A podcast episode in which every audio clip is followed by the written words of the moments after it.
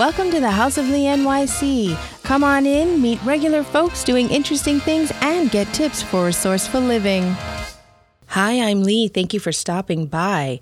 In today's episode, I am going to share with you how to make household cleaner that actually works. the reason I know that is because I tested it, and I'll tell you about that in just a moment. As I've got you here, I would love for you to review the show, House of Lee NYC.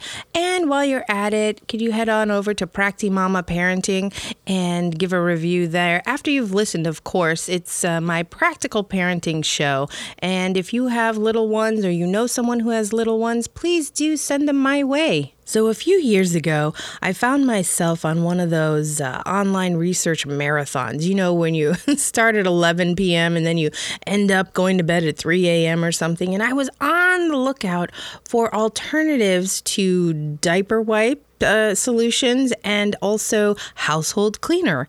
And so I I know it works and I'll share with you why I know that in a moment. So let's just get started, shall we? All you'll need is a spray bottle. I currently have in my kitchen a 32 ounce spray bottle.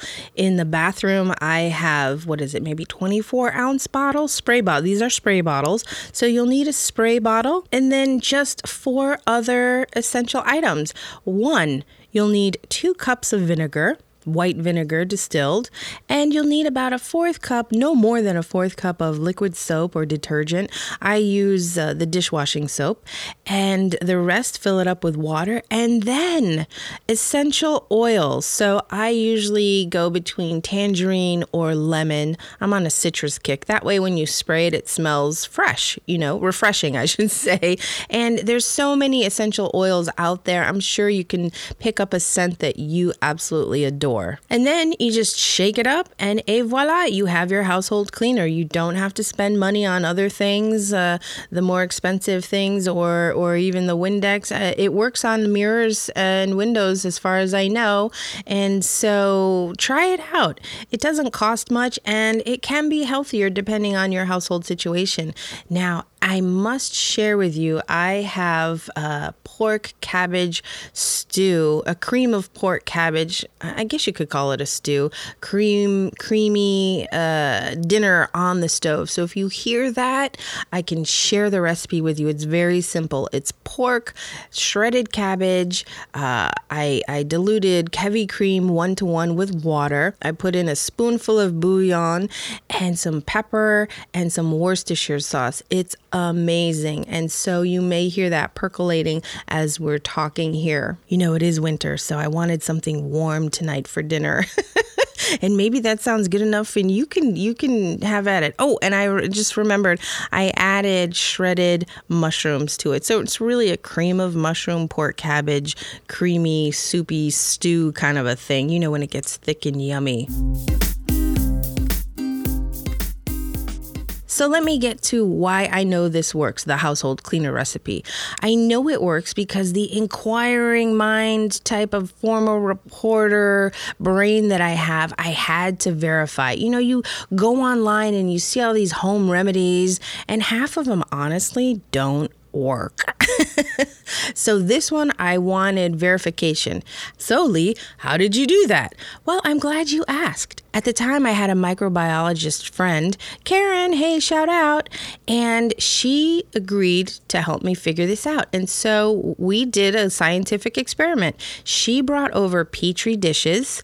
We took samples of the toilet and other areas. We put them in the petri dishes and we waited to see the bacteria grow and it was successful because the samples of bacteria or dirt, rather, or areas that we took samples from after having used the cleaner were were it was astounding. So I can tell you with certainty and without a doubt that this household cleaner does work. Now, if you're used to the thick, residuey type of cleaner that sprays and has foam and it looks like, wow, this is really getting things clean, it works just as well as those. I promise you. And if this is any indication, uh, my family and I have not been sick in I cannot remember how long. but we also wash our hands a lot. So I hope that this gives you courage or the little push or impetus that you need to try out a household cleaner at your house. I mean, it's pennies on the dollar, but more importantly, it's made of regular items that uh, are, are, are not bad for your health. So, my shout out does go to Karen, the microbiologist. Karen, thank you so much for your help all those years ago. And I'm so glad I can share the information with others. Thank you so much. And I have to tell you, I, I am just, I'm a little distracted because the house is smelling so yummalicious with the creamy stew. Oh my gosh, I just can't wait to jump in and dive into that. My hotspot of the week is Utopia Diner. It's on Amsterdam Avenue between 72nd and 73rd Streets in Manhattan. It's right across the street from the 123 72nd Street station. And let me tell you why. It's a typical diner, and I'd been telling them for years. I'm like, come on, George. You know, most diners, George. There's an owner named George. If it's a Greek diner, which this is, I was like, George, get an espresso machine. I will be in here so much more often, and I'll have a cappuccino. And so they finally they got an espresso machine. I'm so happy about that. But listen, this is just uh, it's a typical diner, diner food. But here's the thing: they're onion rings and their french fries are amazing. I don't know where they source them, but or what oil they use, but the french fries are salty and delicious. They're not steak fries and they're not waffle fries. They're just regular long fries and I feel like that they're thicker and meatier and I I don't like my fries really crispy. So if you like crispy fries, I'm sure they'll make them for you that way. But the onion rings are amazing. They're thick, they're crunchy, they're they're crispy. They're the batter. I don't know what it is, but it's amazing. And so, even if you don't want a whole order, I'm sure you could ask for just one or two on top of your meal. But the onion rings and the french fries, I go to Utopia Diner. So check it out. Again, thank you so much for listening. I really appreciate it. If you could do me a favor and just share the show with at least two people in your network, people who you know, oh, they could really use this information or they would enjoy it, and hang out with me here, it would be amazing. And I really appreciate that. And also, I keep forgetting to mention the House of Lee NYC has a Facebook group. Please join the Facebook group because I'll be there. We can talk about things such as hotspots spots in New York. Maybe you can share your recipes. We can talk about how to's and after the show and that kind of thing, like behind the episodes.